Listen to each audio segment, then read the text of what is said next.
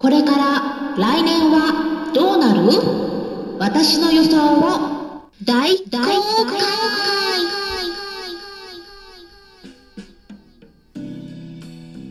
こんにちは。サラホリスティックアニマルクリニックのホリスティック獣医サラです。本ラジオ番組ではペットの一般的な健康に関するお話だけでなくホリスティックケアや地球環境そして私が日頃感じていることや気づきなども含めて様々な内容でイギリスからお届けしております。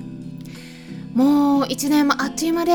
あと少しで終わりますね。まあ今年の1年を締めくくる内容を今回お届けしたいなと思ったのでまあ何をねお話しようかなと思ったんですけれどもやっぱりね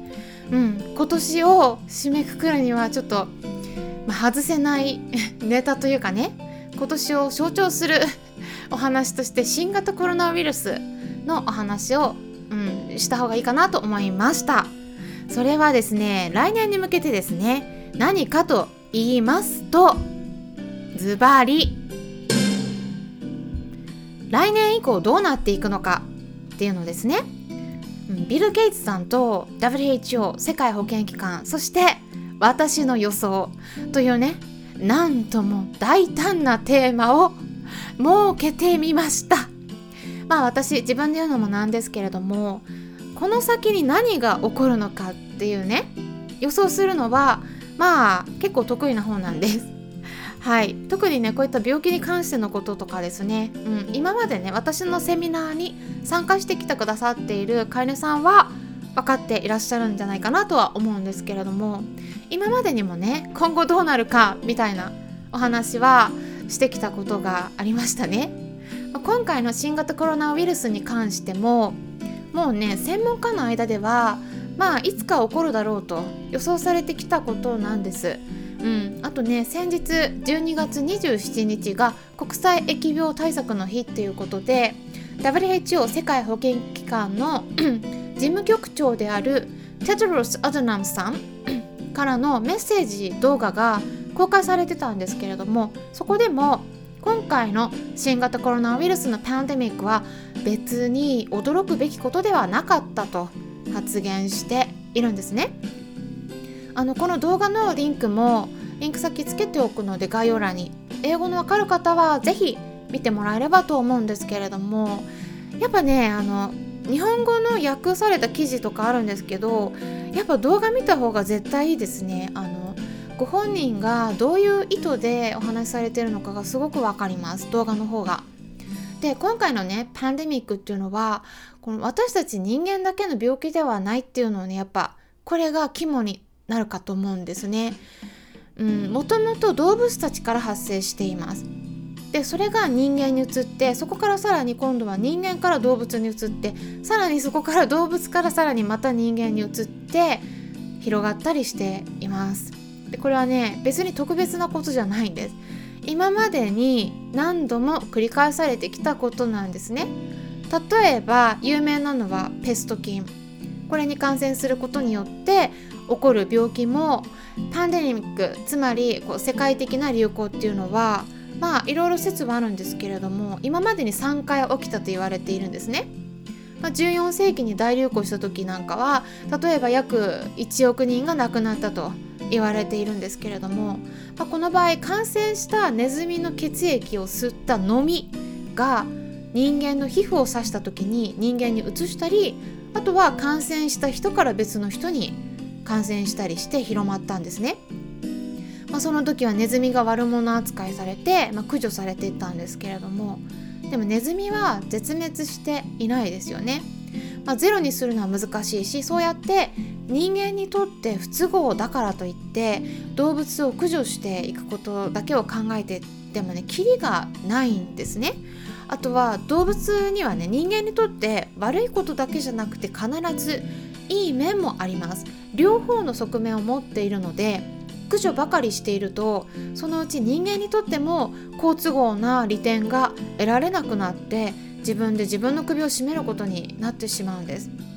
例えばネズミは実験動物としても利用されていますしあとは雑食なので虫も食べてくれたりしています。それからネズミを食べている動物たちもいますよね。そういう動物たちの糧になっています。ですからもしもネズミが絶滅したらそういったネズミを食べる動物たちが今度は絶滅の危機に陥ったりするんですね。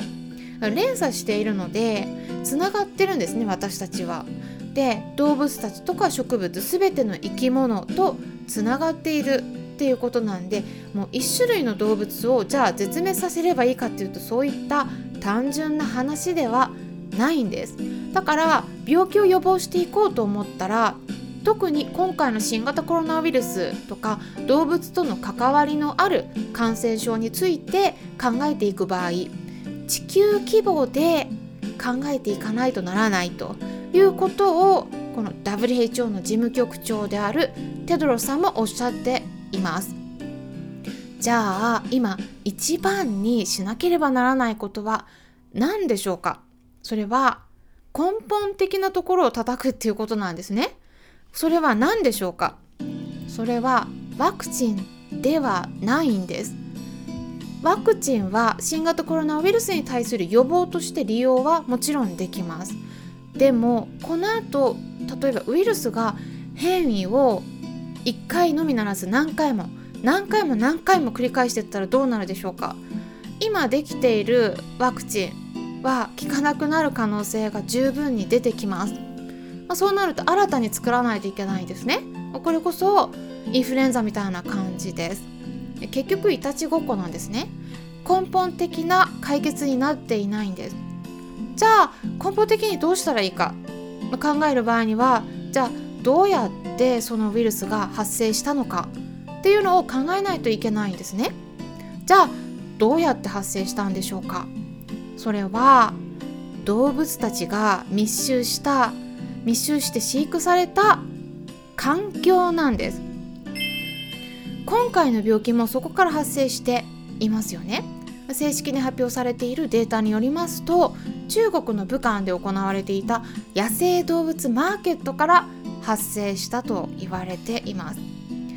ウイルスとか細菌とかそういった微生物ってこういう密集した環境が大好きなんです。日本でも今年の流行語大賞として3密が選ばれましたよね。うん、でね実はコロナウイルスっていうのはワンちゃん猫ちゃんにもあるんですけれども猫ちゃん特に猫ちゃんに伝染性腹膜炎 FIP と呼ばれる病気を引き起こすコロナウイルスがあるんですけれどもこれも普通のコロナウイルスではなくて変異が関わっているということが知られています。ただこの変異っていうのは特に多頭飼育された猫ちゃんに起こりやすいっていうことが言われているんですね。多頭飼いっていうのもね3頭とか4頭くらいならまだいいんですけれどももう10頭とか20頭30頭とかになってくるともう相当なストレスなんですね。絶対相性の悪い子が出てきますから私たちもそうですよね。こうまあ、相性とか関わらずその満員電車とか入ってることだけでもストレスじゃないですか、まあ、そんな感じでこうねあの動物たちの過密な飼育っていうのはもうそこだけじゃなくて、うん、ペットだけじゃなくてね家畜もありますよね。そういうのをね避けていかない限りは新型コロナウイルスが変異することも今後あるだろうしこのウイルスの問題が落ち着いたとしても今度は別のウイルスとか別の細菌とか何かが増えて問題になるかもしれないと私は予想してるところなんです。これねでもあくまでも可能性のお話です。ただ実はねこういったことっていうのは WHO 世界保健機関がもう何年も前から警告してることなんですね。こういうのは起こるよ起こるよって言ってるんです。うん、でこういったね感染症今後増える可能性があるっていうのもね発表しています。だから私の考えは WHO に近いものになるんですけれどもビル・ゲイツさんねビル・ゲイツさんの今後どうなるかっていうのがねフォーブスの記事に載ってたんですけれどもそこを読みますとね、まあ、来年以降は今年よりさらに良くなるはずだと話していらっしゃったんですね。まあ、この辺りはね、まあ、当たってるかもしれないし、まあ、私もどうなるかなと思っているところです。っていうのも私が話しているのは5年から10年単位の規模の話になるので、うん、来年はワクチンによって一旦収まるかもしれないし新型コロナウイルスが変異している中でこのワクチンねどのくらい効くかっていうのはねちょっとやってみなければ誰にもわからないところなのでまあ今後どうなるかなって私は思っています。まあ、年末に ちょっと真面目な、はい、ちょっと暗いかもしれないお話になってしまったかもしれないんですけれども、